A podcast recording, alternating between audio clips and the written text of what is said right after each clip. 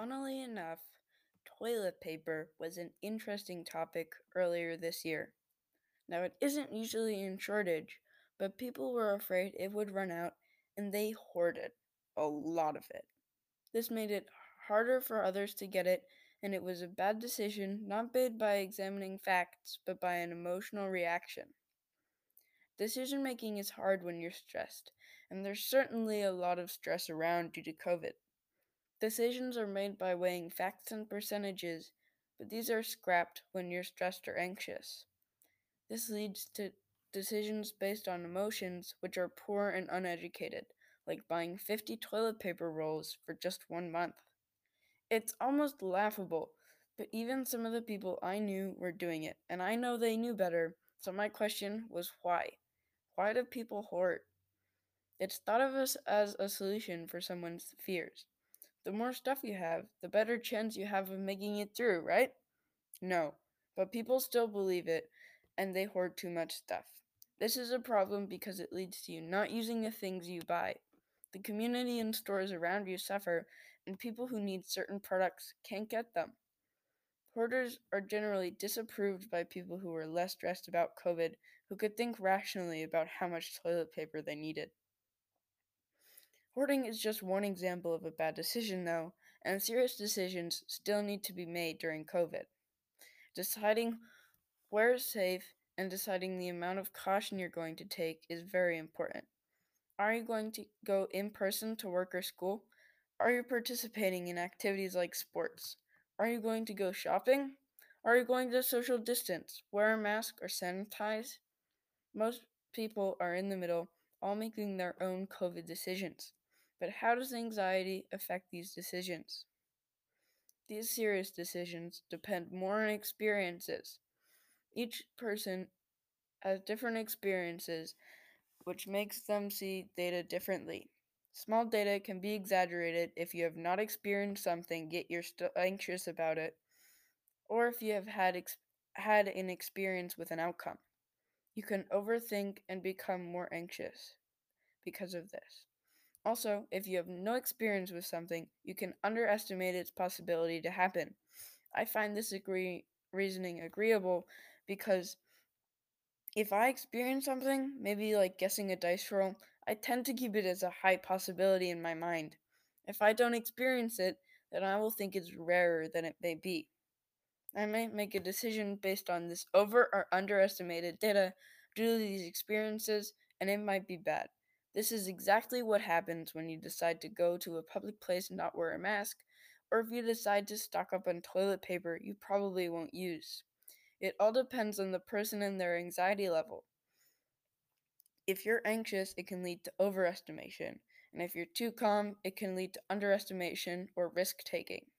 So remember, when making decisions, look at cold, hard facts. Don't be risky and try not to be anxious. After learning about why anxiety can influence decisions, I wanted to know how. How does the overthinking from anxiety lead to emotional control of the brain? CNN Health, along with Luana Marques, the president of the Anxiety and Depression Association of America, help answer these questions. Anxiety fires up a set of structures in the brain called the limbic system that specializes in emotional responses, memory, and motivation. Anxiety makes the limbic system so active that it can take control of the brain from the prefrontal cortex which is responsible for good decision making and reasoning.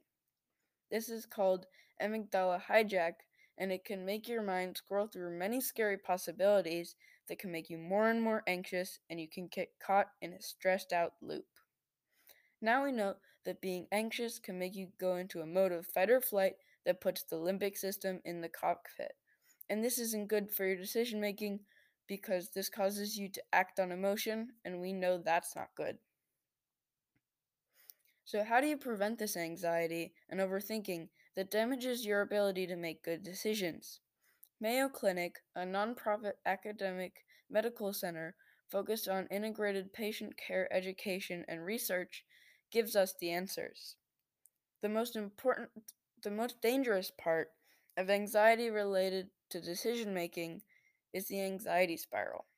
Someone who's anxious can enter a looping state of overthinking and stress, and this en- enables the amygdala hijack. And this is the problem replacing rational thinking with emotions. To stop the hijack, first you need to realize when you're stressed. You can try and relax from this state, and if you don't really realize you're anxious, you could think you're making a good decision when you're actually not. So see what works for you and what doesn't. But the following five things are generally really helpful. Number one, taking deep breaths. Shallow breathing is a common sign of anxiety, and having a deep breath that fills up your belly and lets it fall can be very relaxing and centering. Number two, exercise. Exercise, or even just moving your body, can take your mind off things, help you think straight, and just make you feel good. Make sure you're doing this as well. Listening to music is number three. Listening to music is another good way to calm down. Take a break and listen to some calming music for five minutes. You'd be surprised how good this works. Number four, always remember that anxiety is temporary. Fighting anxiety or worrying about being anxious can only make it worse. Two wrongs don't make a right, and remind yourself that you can get through it. And fifth and finally, don't be hard on yourself. Blocking out negative thoughts can stop stress before it happens, and telling yourself what you want to hear can calm you down. So, anxiety is conquerable, and learning to how to stop an anxiety spiral can stop you from getting conquered yourself as emotions make your decisions. So, it seems that anxiety is the source to many problems. But today we learned that one of the most important effects it has on us is that it disables our ability to make good decisions. We've learned many things about this. For example, being stressed disallows us to accurately use data to our advantage. Decisions become made by emotions and not facts after this. We learned that amygdala hijack is how emotions take the controls away from our rational brain and it creates anxiety spirals. Anxiety spirals throw away our good decision making, making them the cause to the chaos. But this isn't all just useless information. Every one of us is susceptible to these decisions day to day, especially with COVID's increasing tensions. Hoarding is just an example of one of these poor decisions, and it was a major problem for the community. It stopped people from getting what they needed. So we need to implement our knowledge to stop ourselves as well as others from caving into the dangers of stress. So remember, stay calm but not overconfident, and use your wisdom to your advantage. But most importantly, you don't need that much toilet paper.